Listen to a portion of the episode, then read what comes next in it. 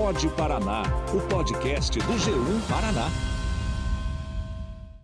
Eu gostaria de, primeiro, pedir perdão à, à família da Tatiane por todas as agressões que eu cometi. Eu não matei a Tatiane. Gostaria de pedir perdão pelo, pelo mesmo motivo para minha família. Eles sabem que eu não sou assim. A todas as mulheres do Brasil, todas as mulheres, pedir perdão por isso. Eu não matei a Tatiane. 31 anos, 9 meses e 18 dias de prisão. Esta foi a pena do biólogo Luiz Felipe Manweiler, condenado por matar asfixiada a mulher com quem era casado, a advogada Tatiane Spitzner, que teve o corpo atirado pela sacada do quarto andar do prédio onde morava, em Guarapuava, isso em julho de 2018. Eu sou Ederson Rizen e você está no Pode Paraná. No episódio desta semana, como você já percebeu, vamos falar do caso Tatiane Spitzner, passando, é claro, pelos bastidores do júri popular, que durou sete dias. Manweiler foi condenado por homicídio com as qualificadoras de feminicídio, motivo fútil, meio cruel e asfixia, além do crime de fraude processual. Dois anos e nove meses depois do crime, a justiça por Tatiane, hashtag ganhou força nas redes sociais, principalmente no dia da condenação, foi feita. O júri também terá um pedido de anulação da defesa de Manweiler. Os advogados consideraram a decisão contrária às provas do processo e já estão recorrendo. Comigo neste episódio estão três dos profissionais da RPC que acompanharam de perto o júri e também outras fases do caso. Sejam muito bem-vindos, Bárbara Rames, repórter do G1 Paraná, que cobre a região de Guarapuava, Fernando Castro, produtor de rede da RPC, também Eduardo Andrade, repórter cinematográfico da RPC em Guarapuava. Tudo bem, gente? Olá. Tudo Oi. Tudo bem? Vamos lá. Bom, para começar a nossa conversa, acho que uma coisa que todo mundo queria ouvir de quem pôde acompanhar o júri de perto, acho que principalmente o Castro e a Bárbara que se revezaram lá dentro do fórum, né? A gente queria saber como é que foi, quais foram as reações, né? Principalmente do Manvalha, mas também das, das pessoas presentes, tinham também familiares da Tatiane lá dentro, né? O que vocês podem contar para a gente sobre essas reações, sobre aquilo que a gente não pôde ver, né? Vou começar então, vou começar pelo Manweiler, né? É, o Manweiler, ele não esboçou muita reação ao longo do, do júri, não. Longo, ao longo dos sete dias ele manteve uma postura bastante sereno, assim, sem grandes emoções. Ele olhava muito, ele prestava muita atenção no que estava sendo exposto nas fotos, nos vídeos, mas ele não transpassava algum tipo de emoção em relação àquilo que ele estava vendo. Em alguns momentos, assim, a gente via ele colocando a mão no rosto, é, às vezes como um sinal de uma decepção, alguma coisa assim, mas ele também anotava muito ao longo do processo ali o que ele estava acompanhando, né? Até no durante o depoimento dele, depois ele mostrou uma das folhas que ele anotava, então ele ia ouvindo o que as pessoas falavam, né, nos depoimentos, ia fazer as anotações. Mas emoção em si mesmo foram poucos momentos que existiram. E, e de forma geral, Castro aqui pode confirmar, dentro do próprio plenário não é muito permitido algum tipo de, de expressão, né? Você não pode ficar se expressando, comemorando ou exprimindo algum tipo de emoção naquele momento. É, a gente estava muito mais perto da família da Tatiane mesmo, né? A gente ficava bem em frente a eles. Então a gente ouvia em alguns momentos, assim, suspiros, às vezes em imagens fortes, é, alguns sussurros, algumas ironias em alguns momentos, né? Coisas que eram ditas e eles meio que é, questionavam aquela informação, né? Mas o Castro também pode contar um pouquinho melhor do que a gente presenciou lá. É até uma, uma ironia, assim, porque a gente ficou sete dias lá dentro e pouco disso acabou sendo. A, a gente viu a maior parte das coisas, pouca gente viu é, todo, o entorno, e a curiosidade maior das pessoas era justamente saber como que ele estava reagindo, se comportando. Toda vez que a gente saía é, de, um, de, um, de, um, intervalo, assim, o pessoal vinha conversar e assim, a coisa que a gente mais escutava era e aí, como é que ele tá, o que ele tá fazendo, o que ele tá falando, como é que ele se comporta, né? Mas é engraçado, e aí a parte irônica, que a parte que ele mais uh, se expressou uh, e, e, e, reagiu e demonstrou qualquer tipo de emoção foi mesmo a parte que acabou depois todo mundo vendo, que foi a parte do depoimento dele, né?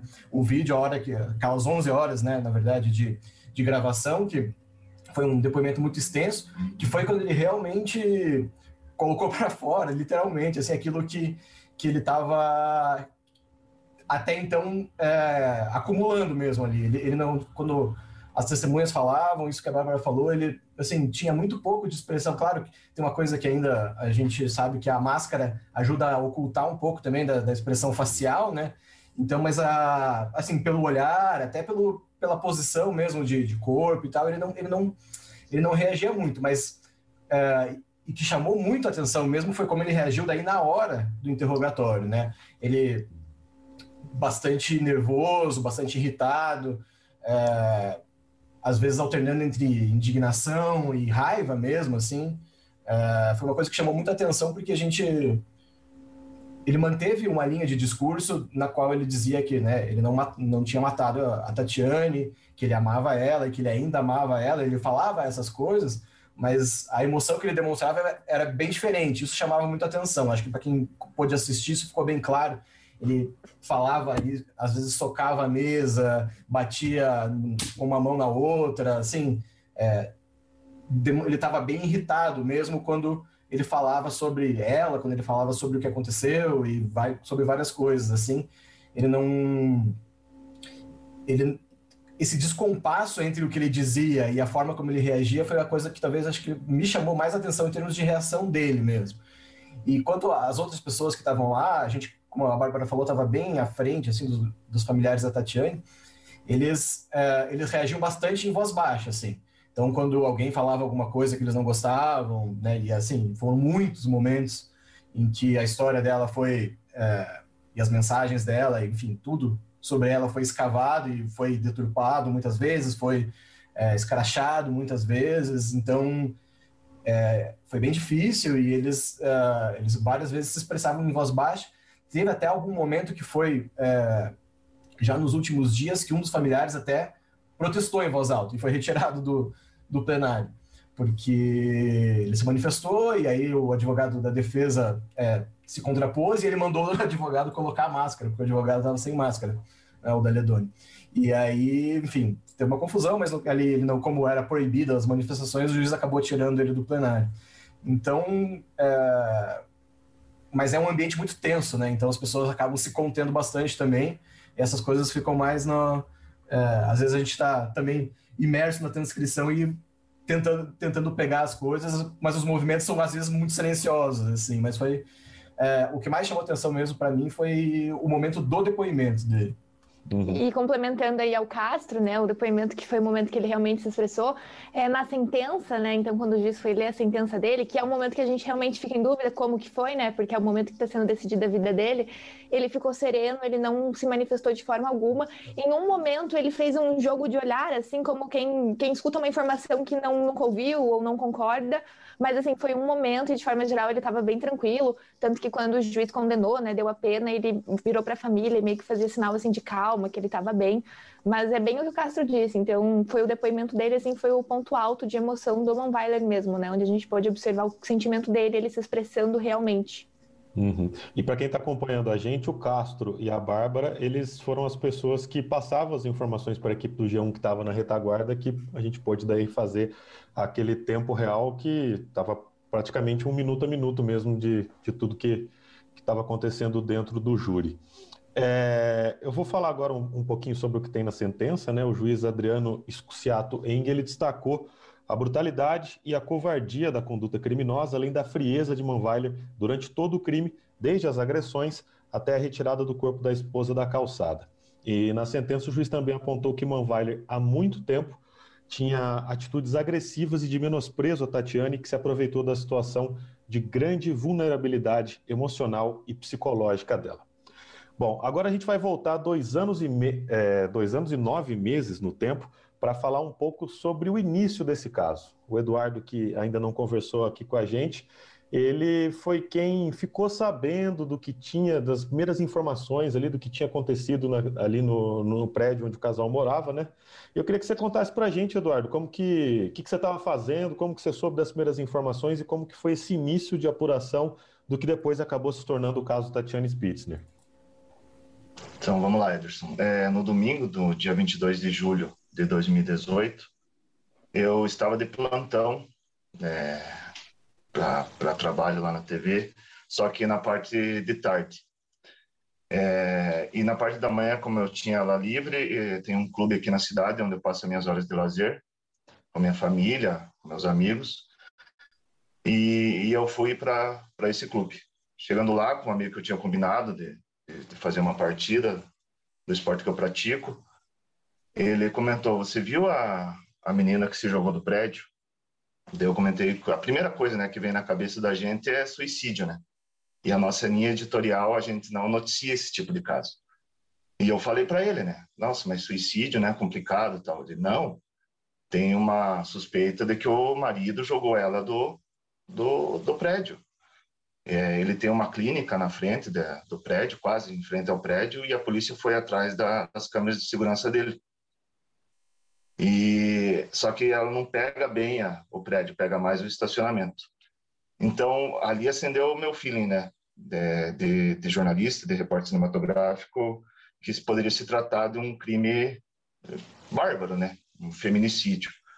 Eu é, imediatamente eu, eu comuniquei a, a minha redação pelo nosso grupo, né, do jornalismo, e a nossa editora executiva na época é, foi atrás das informações né, com as autoridades e falou: suba para a TV e venha, vamos atrás desse caso. Subi na TV, peguei os equipamentos e desci para o prédio. Daí, chegando lá, tinha uma pouca movimentação já da polícia, já tinha feito o, o trabalho dela. Alguns moradores, eu tentei conversar com eles, eles falaram: não, eu moro na parte de trás, não ouvi nada, não fiquei sabendo de nada. E aí a gente ficou sabendo que ele já estava preso, né, a 30 quilômetros da fronteira com o Paraguai, que ele tinha batido o carro.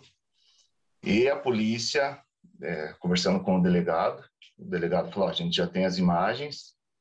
É, ele agrediu ela brutalmente na entrada do prédio, no estacionamento dentro do prédio, no elevador. É, desceu, pegou o corpo, subiu. Então foi ali que que começou todo o trabalho que, que é visto hoje, toda a apuração né, que, que, que a gente fez e Inclusive, você comentou das imagens, né? O, caso, desde o, desde o começo, eu já estava trabalhando no G1, né? Acabei fazendo, participando ali também das, das, da, do, desse início de cobertura. E, embora o caso tivesse já alguma repercussão no começo, é, essas imagens que você citou, quando elas saíram, que se eu não estou enganado, foram 12 dias depois, do, do crime que o G1, inclusive, publicou em primeira mão as imagens, as imagens que depois foi para o Jornal Nacional, né? Foi o assunto que abriu o Jornal Nacional daquele dia. É, aquelas imagens, acho que todo mundo pode comentar, né? Aquelas imagens, acho que transformaram o caso numa coisa ainda maior do que ele já estava se desenhando, né? É isso mesmo. É, uma coisa é você ouvir falar, né? O que a polícia descreve nos vídeos. A outra é você ver o vídeo. Eu lembro bem quando a gente teve acesso a eles, foi bem impactante para todos nós que estávamos ali na redação. Inclusive essas imagens, né, essa repercussão toda, o próprio juiz traz na sentença, né, exatamente isso, de que é, é um caso que tomou uma proporção porque é um dos poucos casos com imagens tão fortes, né, são imagens assim assustadoras, né? A gente assiste e, e, é muito pesado, né? Tudo aquilo que você vê, revê, então imagens. É, eu, por exemplo, no julgamento vi imagens que eu nunca tinha visto antes, sabe? É, antes de estar ali presente no júri. Então você assistir tudo aquilo é muito impactante. Então é muito difícil que realmente não tenha uma repercussão maior, porque são imagens que doem assim de olhar. E a questão da imagem, ela é, é, é curioso porque assim, né? É, é um como é um caso que ele está muito bem documentado em termos de imagem até certo ponto, menos a parte decisiva, né? Então, assim, você tem imagem dele saindo da festa, você tem imagens que, pelos horários das câmeras, embora possa ter aí talvez alguma divergência entre o horário da câmera do bar para a câmera do prédio, mas são ali coisa de dois, três, quatro minutos no máximo, até eles chegarem na frente do apartamento. E, e aí começam as agressões, e aí eles sobem, e aí você tem um, um hiato de 15 minutos entre a última imagem que dele saindo do elevador até a imagem do corpo caindo na calçada. Então, é, é, é uma curiosidade, né? Porque assim, é um caso que tem muita imagem, mas não tem a imagem, que é o que foi decidido pelos jurados é, durante esses sete dias, né? O que, que aconteceu nesse intervalo, né? Porque a agressão tá lá, não tem o que falar. A fraude processual, que era um dos crimes que estava sendo julgado, é, também estava documentado. Agora, realmente se tinha sido o suicídio, que era a primeira informação que parecia lá quando o Eduardo disse que chegou a informação para ele, ou se tinha sido o homicídio, que foi o que os jurados decidiram, era o que estava justamente o que estava em discussão. E aí todas as provas, todas as testemunhas ao longo desses sete dias foram justamente para tentar fazer convencer o jurado de qual tese era a verdadeira, né? Enquanto o réu dizia que ela tinha se jogado, a acusação sustentava que ele tinha matado ela asfixiada e depois jogado o corpo. Então, é, essas imagens foram passadas à exaustão, porque elas realmente são é, chocantes já desde de, de a época, e a defesa reclamava muito com a alegação de que estavam julgando ele pelo erro da agressão e condenando ele pelo homicídio com base na agressão. É... Haviam outras provas, né? O exame que de detectou que ela tinha sido morta por asfixia é talvez a mais relevante delas. Mas a defesa bateu muito nessa tecla antes e insistiu bastante nisso também para convencer os jurados de que é, eles talvez tenham chegado com uma imagem do, do Manweiler ao júri é, formada por conta dessa repercussão que as imagens da agressão, das agressões tiveram antes, né? Sim, e só para dar a informação correta, essas imagens elas foram publicadas dia 3 de agosto de 2018. O crime tinha sido no dia 22 de julho. Bom, agora a gente vai falar um pouco sobre o, o, o júri popular, né? Ele passou por. teve três adiamentos, na verdade, antes de ser realizado nessa última semana do que a gente está nessa semana que a gente está gravando. A primeira vez, ainda em dezembro do ano passado, é, o adiamento ocorreu porque um advogado teve Covid. Depois ele foi remarcado para janeiro deste ano mas acabou tendo uma incompatibilidade de datas da defesa do réu. E por último, em fevereiro, o júri tinha começado, cerca de três horas depois dele ter iniciado, a defesa do Manweiler eh, acabou deixando fora, alegando que teve o trabalho cerceado ali. Foi uma questão envolvendo o uso de um vídeo que o juiz ele acabou não autorizando, né? E quando finalmente teve o júri, foram sete dias. É, eu queria saber de vocês, né? É, eu não sei se isso estava previsto ser tão longo, se isso foi ficando mais perceptível ali no desenrolar das, das, das, dos primeiros dias, né? Eu queria que, saber de vocês como que foi isso, né?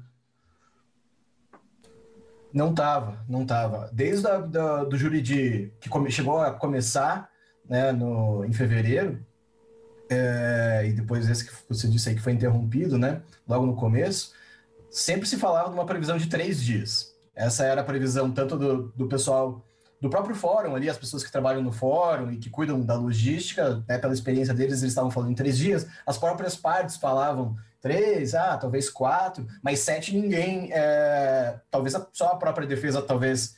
É, e eu já explico melhor o porquê da defesa, mas, é, mas também isso não estava dito. Então, assim, é, eu fui para lá, a Bárbara foi para lá, o Eduardo também já se preparou para cobertura, uma cobertura menor do que a que foi. Tivemos que acionar a lavanderia, porque não tínhamos uma mala tão grande para ficar tanto tempo.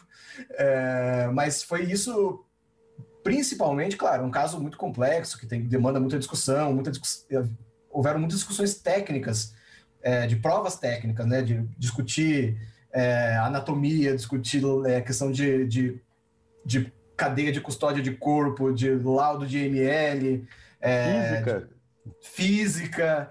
Então, assim, são coisas que não dá para. Até por, como o jurado, que é quem vai decidir, é leigo, são coisas que você precisa fazer uma, uma explicação bem uh, detalhada, né? E, a, e, e, assim, a própria defesa, eu acho, eu acredito essa, essa demora.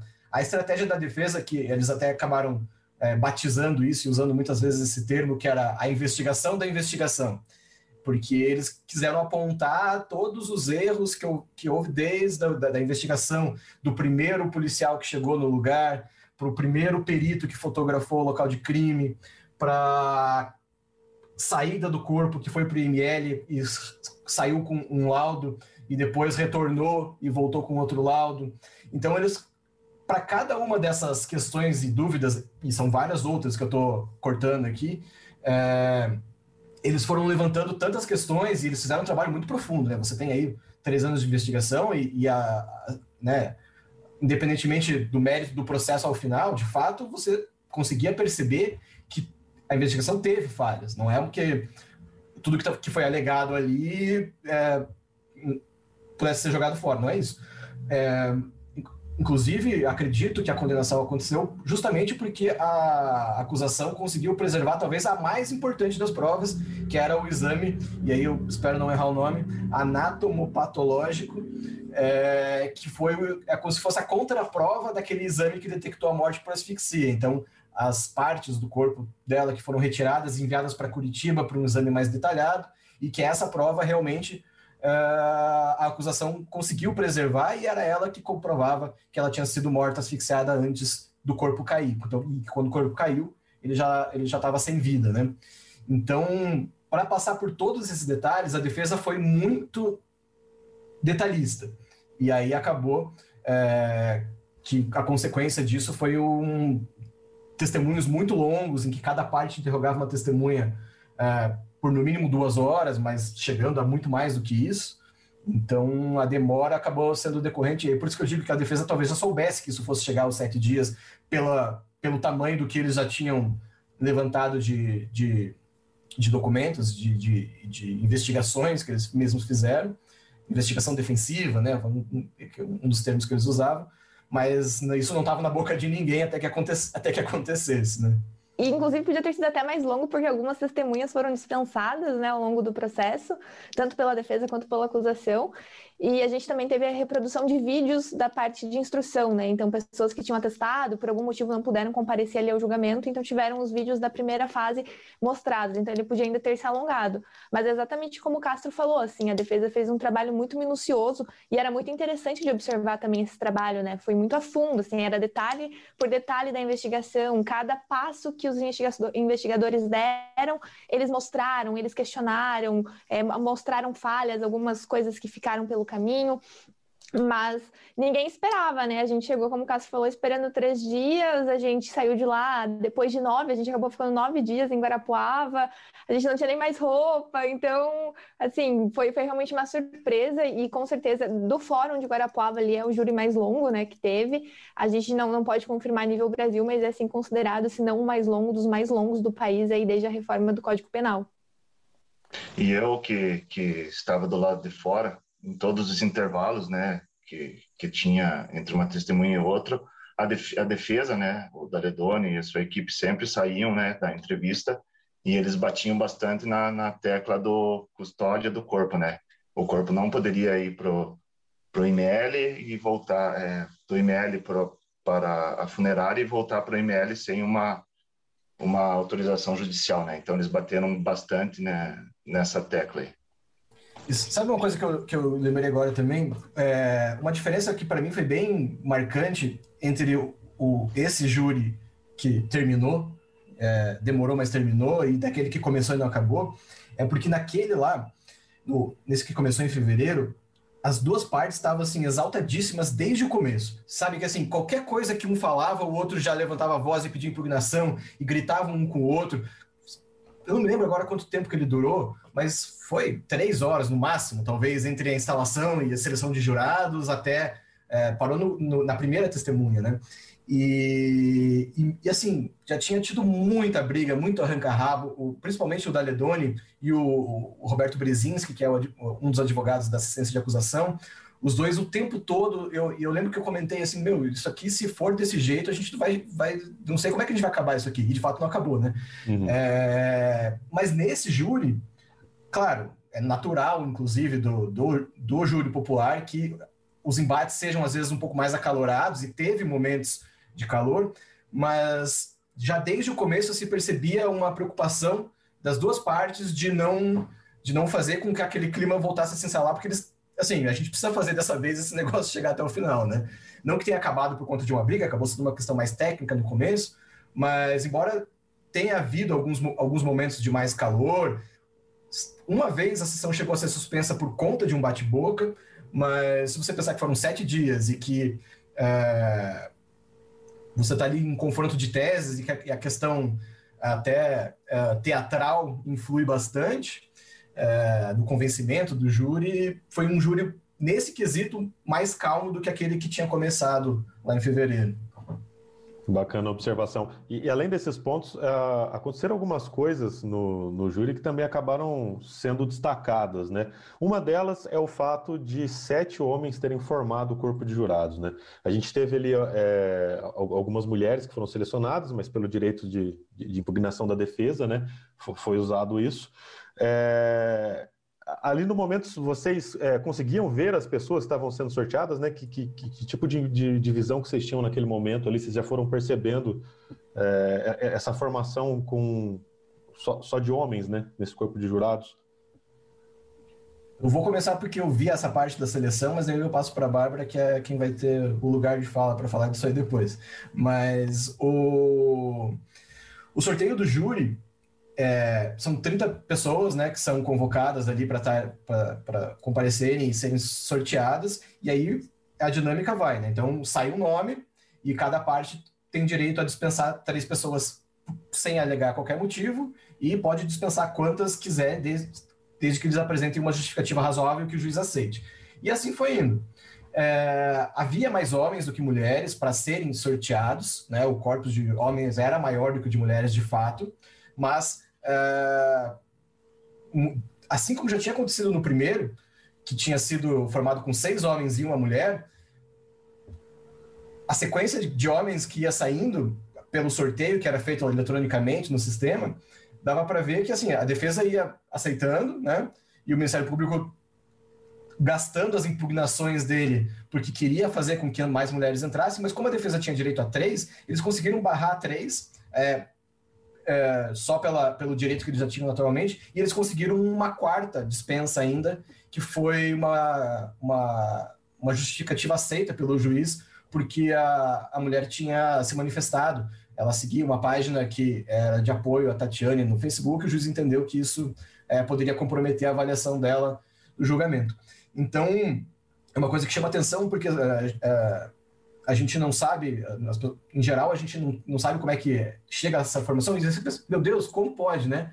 Sete homens para julgar o feminicídio. Mas aí a dinâmica foi acontecendo e, claro, uh, depois ficou claro por que, que a defesa estava apostando nisso, porque a estratégia da defesa, ao final, especialmente do júri, eles atacaram bastante as provas técnicas, essas falhas, mas principalmente a partir da, do testemunho do irmão do Luiz Felipe e do próprio Luiz Felipe, eles usaram bastante da, das mensagens que a Tatiane mandava para ele. Falaram que ela chantageava ele emocionalmente, que ela tinha um padrão de chantagem emocional.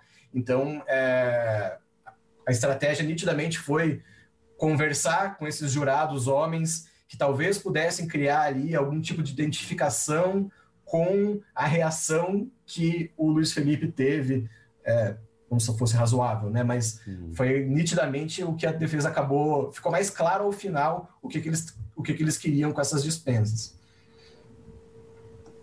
Oh. Eu acho que é bem assim na linha do que o Castro falou, eu acho que muita palavra identificação, sabe? É claro que os jurados que estavam ali, eles entraram para ouvir, eles, e, e, foi muito interessante porque foram jurados que prestaram atenção assim atentamente a todo julgamento, faziam perguntas, eles realmente estavam prestando atenção e questionando tudo aquilo, ouvindo as informações, abertos talvez a mudar um julgamento ou não. Mas eu acho que uma palavra que tem, tem sido muito comum ultimamente, que é a sororidade, que eu acho que a questão da mulher ela ter uma empatia, uma identificação que um homem não consegue ter com uma mulher por uma razão natural, sabe? Não de que, que extrapola assim os limites, mas essa sororidade. Então, quando você via um, um, júri composto só por homens, em algum momento você pensava, nossa, mas pode isso, sabe? Um feminicídio, uma mulher sendo morta por um homem, quem vai julgar esse homem são só homens. Você não tem nenhuma mulher ali que, que vai entender o que, que ela tá passando, sabe? Então, que nem o Castro falou ali da estratégia das mensagens de colocar a Tatiane, às vezes, num lugar de ah, chantagista, ciumenta, é, sabe, dava surto, fazia ameaça que às vezes você acaba criando assim uma narrativa que às vezes algumas pessoas se identificam, sabe? Então essa ausência assim de mulheres era uma coisa que a gente chamava muita atenção E o Castro agora pode me ajudar, e não era só uma ausência de mulheres no júri, né, compondo o júri, era uma ausência de mulheres de forma geral dentro do plenário que estavam levando esse caso. Então você tinha um júri composto só por homens, mas você também tinha um plenário ali que tinha uma menina que era assistente do, do promotor do Ministério Público, e ela foi utilizada, assim, ela em nenhum momento falou, né, a participação dela, a primeira, o Castro viu, eu não estava na sala nessa hora, ela serviu de, de modelo, né, para é, demonstrar como seria uma esganadura. E na equipe da defesa, as meninas, né, tinham mulheres, mas elas não ficavam do lado de dentro ali, né, onde ficava o juiz, os advogados, elas ficavam na, na plateia, vamos colocar assim para ficar mais fácil. E também, uma delas só foi participar num momento que deu uma repercussão negativa, que foi também mais um exemplo de esganadura. Então, nenhuma mulher assim falou, nenhuma mulher julgou aquele caso, acusou aquele caso, sabe? Então, isso foi algo que chamou muita atenção. Eu lembro que quando saiu o sorteio, a gente até conversava assim do lado de fora mas pode isso, sabe? A lei permite que um caso desse seja julgado só por homens. Então foi um é um sentimento assim que foi bem diferente assim de observar e essa observação de ser não só homens no júri, mas também de forma geral ali com promotor, é, é, assistência de acusação, defesa, juiz, assistente do juiz. Então uma figura, uma representação masculina muito grande nos chamou muita atenção sim nesse processo. Eu estava rascunhando aqui para redesenhando aqui o júri para fazer para contar quantas pessoas tinham ali. E se você pegar só quem estava dentro do plenário, eram 16 pessoas, incluindo o réu. É, entre juiz, assistente do juiz e as partes, né? E dessas 16, como a Bárbara disse, uma delas era mulher, que era a assistente do promotor, e você tinha outras mulheres que estavam do lado do plenário, que formavam basicamente boa parte da equipe da defesa, mas nenhuma delas com um assento no plenário entre as pessoas que estavam ali autorizadas a falar pelo réu. E se você somar mais os sete jurados, né, 22, 23 pessoas, uma é, que estava participando ativamente daquele julgamento era mulher e acabou que, como a Bárbara disse, a participação dela foi bem é, controversa, né? E o que chama bastante atenção também é que, desde o começo, na verdade, né? Se você pensar, é, o delegado era da investigação era um homem, né? Você tinha a promotora Dunia, que acabou saindo do caso, quem levou o caso para o júri foi o promotor, os assistentes de acusação, é, os, os, defensores do réu. Então, foi um, foi um caso de feminicídio que foi, é, foi investigado, denunciado, é, acusado, defendido e julgado por homens, né? e cometido, principalmente, né? Por isso feminicídio, né? Uhum. Então, foi uma coisa que foi muito, muito marcante mesmo para quem, para quem viu ali de dentro como estava composto mesmo. E, inclusive, sobre a questão da formação do júri, tem uma matéria da Letícia Paris, no G1 Paraná, que é, a gente vai, eu vou colocar ela na matéria do, desse episódio do podcast, né? Para você quiser, se você quiser acessar que ela conta um pouco sobre como é formado esse corpo de jurados, né? Quem são as pessoas que compõem essa lista da justiça, que é uma lista que é alimentada anualmente, né? Com pessoas que são indicadas para e tem toda ali uma pré-seleção desses nomes de pessoas que poderiam participar do júri. É, então, é um material muito bacana, explicativo, que, não, que vale não somente para esse para esse júri da, da Tatiane. E vocês comentaram de um, de um ponto que eu queria abordar aqui, que foi é, a, a, história da simulação da esganadura, né? Inclusive a Ordem dos Advogados do Brasil no Paraná, ela vai investigar a conduta do advogado de defesa do Manweiler, o Cláudio Daledoni Júnior, por conta dessa situação que ocorreu no julgamento, né? Que foi a simulação de esganadura na advogada Maria Eduarda Lacerda. Os dois deram entrevista para o G1 Paraná sobre isso, eles relataram que se tratava de algo combinado e treinado, mas de qualquer forma, a OAB emitiu uma nota dizendo, entre outros pontos, que a atuação da advocacia não pode ser usada para propagar a violência. Né? Eu queria ouvir de vocês ali no momento, né? É, já gerou algum tipo de reação ali mesmo? Porque assim que esse vídeo caiu nas, nas redes, na internet, foi uma coisa que foi muito falada, né? É, como a gente falou antes, né, dentro do júri ali as reações eram bem é, baixas, né, por, por uma decisão, uma ordem ali dentro. Então, ali dentro, a gente foram reações mais pessoais, né? Eu acho que cada um sentiu ali a sua emoção em relação ao que estava acontecendo. Eu acho que ficou um clima meio tipo tenso, sabe? De ninguém estava esperando. Eu não estava esperando aquilo acontecer. E, e, ficou muito vermelho o pescoço da, da, Maria Eduarda, né? Então rolou assim, você via que tinha um, um sentimento assim que as pessoas estavam um pouco incomodadas, mas não existia uma fala, uma manifestação mais em mais tom, né? Mas quando você saía de dentro do, do plenário, né? A partir do momento que a gente deixou, passou a porta ali e foi para fora, aí sim você via os comentários, é, muita gente achando absurdo, né? Porque era uma agressão que estava acontecendo ali, então rolou assim comentários, depois já foi para as redes, né? Isso daí teve uma repercussão muito grande. O Edu mesmo pode falar, porque estavam acompanhando também. Nesse momento a gente já tinha transmissão, né, da, da sessão, ela já estava sendo transmitida pela internet. Então todo mundo assim reagiu, claro, ali dentro do, do fórum de uma forma mais silenciosa, mas teve sim uma reação. Acho que é, a repercussão foi tanta que, inclusive, os próprios advogados da Ledônia e Maria Eduarda se posicionaram, né? Eles automaticamente se posicionaram, porque foi uma coisa que, de fato, assim, a hora que foi visto, a hora que caiu na internet, isso teve um alcance muito grande, né? Pela cena em si. E principalmente por ser um caso que você estava julgando asfixia, né? Então, foi bem complicado mesmo. Antes de, de comentar a cena em si, é, a gente, a Maria Eduarda, depois eu fiquei descobrindo o nome dela, ela sempre chegava uns 15, 20 minutos antes do Manweiler chegar. E qual que era a função dela? A função dela era esconder o Manweiler para a gente não filmar. Então, essa foi é, a, digamos, a, a parte dela, no caso, né? Que a gente via, pelo menos.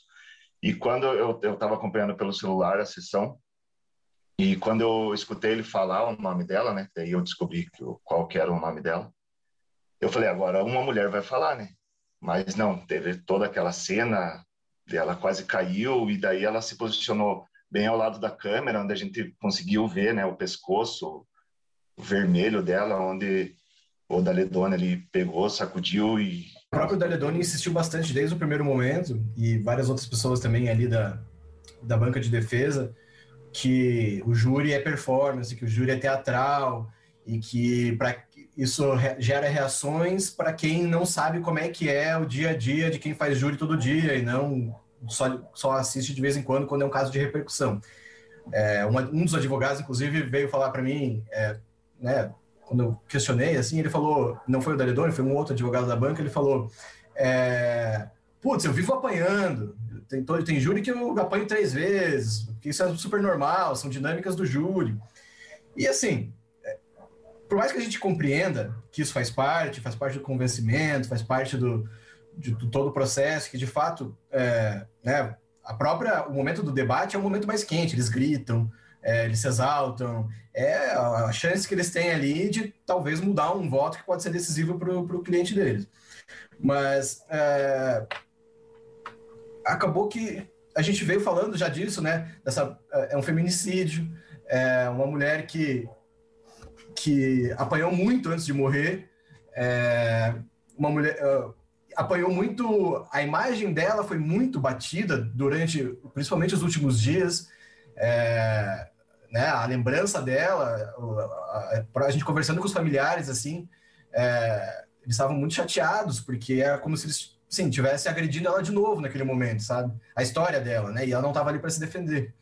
E juntando isso ao fato de que você está falando de um feminicídio julgado por sete homens, no qual a, a, até então a única participação feminina, como a Bárbara falou, tinha sido para é, servir de modelo de esganadura, e aí a segunda participação, e era como o Edu falou, que já, é, ela já tinha servido para segurar a capa para esconder o rosto do réu, e aí ela opa, agora vai participar. Não, ela não vai, ela vai ser é, agredida para. Pra... E assim, é, para um resultado que ali, assim, honestamente, é, ele queria demonstrar que a marca no pescoço dela é, poderia ter sido causada pelo chacoalhão que ele dá no carro e não pela marca de asfixia. É, mas assim, que grau de, de, de, fidelidade aquilo ali poderia dar para o convencimento de alguém, sabe? É, então foi muito foi muito complicado mesmo assim de presenciar isso no meio de tanta coisa que cerca já naturalmente esse caso assim. Queria ouvir de vocês agora sobre como foi logo depois da sentença. Quando o juiz estava já lendo a, a, a sentença, eu fui e me posicionei lá onde o pessoal, é, os, os réus, né, não só o Manvalho, mas todos entram e saem, né? E só estava eu ali. E faltando, acho que um pouco para terminar, começou a, a, vir bastante pessoas. Daí veio bastante mulheres, homens, carro passavam buzinando. E quando ele saiu, assim, tinha bastante gente. É, gritando, Tatiane presente, Daí, quando o carro saiu, bateram no, no, no vidro, né? Chamando assassino, assassino. E, e, a gente entrevistou as pessoas, né? As pessoas uma, muito emocionadas, chorando, né? A justiça foi feita. É, carros, né? Buzinaços. Foi um clima, assim, parece que de, de, de Copa do Mundo, final de Copa do Mundo mesmo. Esse é o termo que eu, que eu usei também quando eu estava explicando para as pessoas o que, como é que foi esse momento, assim porque a gente estava, eu e a Bárbara, nesse momento da, da, que a sentença foi lida, a gente estava dentro do plenário, então a gente ainda ficou um pouco lá, pegando a saída, vendo as impressões, esperando ele sair lá de dentro e ainda conversando com algumas pessoas. Então, quando a gente saiu, é, essa parte aí que o Edu falou da saída dele já tinha acontecido. A gente estava lá dentro, deu para escutar até o, o, protesto quando ele estava saindo. Quando a gente saiu, já era o, a, a, parte da, da comemoração né, que as pessoas estavam fazendo. E assim, o que eu achei é, que me tocou assim nesse momento é porque não era uma comemoração, assim, teve esse momento, né, de, de, de, de, de rejeição a ele e tal, mas quando a gente saiu já não era mais isso que estava que tava no ar, assim. A gente, esse último dia foi muito tenso, assim, desde o começo, assim, sabe? Parecia que você, desde assim, já do, do começo dos debates, mas principalmente depois que os debates acabaram e assim a sorte estava lançada, né? Parecia que você conseguia segurar o ar assim com a mão, de tão pesado que ele estava, assim, era um clima, uma tensão muito grande, né, natural. E aí, enfim, aí veio a sentença, a sentença, o juiz leu a sentença inteira e a sentença ela era muito, é, como você já leu até alguns trechos, muito categórica, assim, né, na, na, na, na condenação literal mesmo aqui do que aconteceu, né, das agressões, do quanto isso não pode ser tolerado. Isso já foi, sabe, é, já foi gerando um clima, assim, uma coisa de, porra, que, que coisa histórica que aconteceu aqui, né? E aí, quando a gente sai pela porta da frente do fórum, a cena que eu vi foi assim: muita gente na rua buzinando para todos os lados, com faixas Tatiane presente para fora de carro, gritando Tatiane, e a família dela, a prima, a irmã, chorando, se abraçando. Os advogados da acusação estavam dando entrevista nesse momento e fazendo um discurso assim também nessa linha de, de, de, de, de né, que não se pode tolerar esse tipo de conduta. E as pessoas assim visivelmente emocionadas. Foi uma essa descrição de final de Copa do Mundo é isso porque as pessoas estavam elas não estavam ali pelo justiçamento, elas estavam pela por ela, assim, ela tava todo mundo assim, é, é, comemorando o fato que acho que finalmente a Tatiane vai poder descansar. É, é, tudo aquilo que foi falado, principalmente nos últimos dias sobre ela, não, não prevaleceu. E estava todo mundo assim, meio que feliz por ela, per, né? Infelizmente nada vai mudar o que aconteceu, mas o que aconteceu, pelo menos, coloca um ponto final adequado e, e razoável para tudo aquilo de ruim que a gente viu e que a família passou por todo esse tempo, né? É, conversei com alguns familiares depois é, e eles estavam ainda assim é, incrivelmente muito chateados, inclusive no dia seguinte até, porque é o vazio que fica, né? Porque eles finalmente conseguiram enterrar ela de vez, né? É, passar esse processo do em que eles ainda estavam tentando e lutando para fazer alguma coisa por ela. E eles conseguiram, e agora agora a vida segue, né? Até então ela não tinha seguido. Então, esse sentimento que estava ali e que foi muito emocionante mesmo de presenciar. É, eu acho que é bem isso assim que o Edu e o Castro falaram, no sentido de uma união, sabe? Você via pessoas diferentes, cada uma no seu carro, mas assim, com um, um, algo comum ali, comemorando, sabe. É, era arrepiante, assim, eu fiquei arrepiada. E, e, até a fala do Scandelari, né, que era da assistência de acusação, que ele fala, assim, que esse é um marco no feminicídio no Brasil, né. Então, tudo isso, assim, tem um peso muito grande, assim, é, é, quem viveu ali, né, era um ambiente muito único, sabe? Era histórico o que estava acontecendo ali, por tudo que aconteceu antes, por todos esses anos que a família passou nessa apreensão, nesse adia julgamento, marca, adia, e voltam as imagens da Tatiane. E, então, assim, foi algo que eu acho que marca não só o caso da Tatiane, Guarapuava, o Paraná, marca de forma geral assim o, o feminicídio e, e, que a frase que o Castro usou de que atitudes começam não serão toleradas, sabe? Eu acho que tinha esse sentimento também, assim, de, de um alívio geral, assim, das pessoas que estavam ali se manifestando, de que é, isso não foi tolerado, sabe? Aquilo foi um sinal de que as coisas não vão mais, não podem mais acontecer dessa forma, e se acontecerem, elas serão punidas, sabe? É isso, gente. Quero agradecer bastante a participação dos três, da Bárbara Rames, repórter do João Paraná, Fernando Castro, produtor de rede da RPC, e também Eduardo Andrade, repórter cinematográfico da RPC em Guarapuava. A gente está chegando ao final desta edição. É, além de agradecer a participação dos meus colegas, também quero agradecer a você que nos ouviu até aqui. Se você quiser deixar seu comentário, elogio, sugestão ou alguma crítica, é só usar o aplicativo Você na RPC. Um grande abraço a todos e até a próxima semana. Este episódio teve apresentação e produção de Ederson Rizzi. Natália Filipim também colaborou na produção. A edição de áudio é de Richard Nakata. Na edição executiva, Bibiana Dionísio. A coordenação é de Sérgio Tavares. Na direção de jornalismo, Luciana Marangoni. Você ouviu o Pod Paraná, o podcast do G1 Paraná.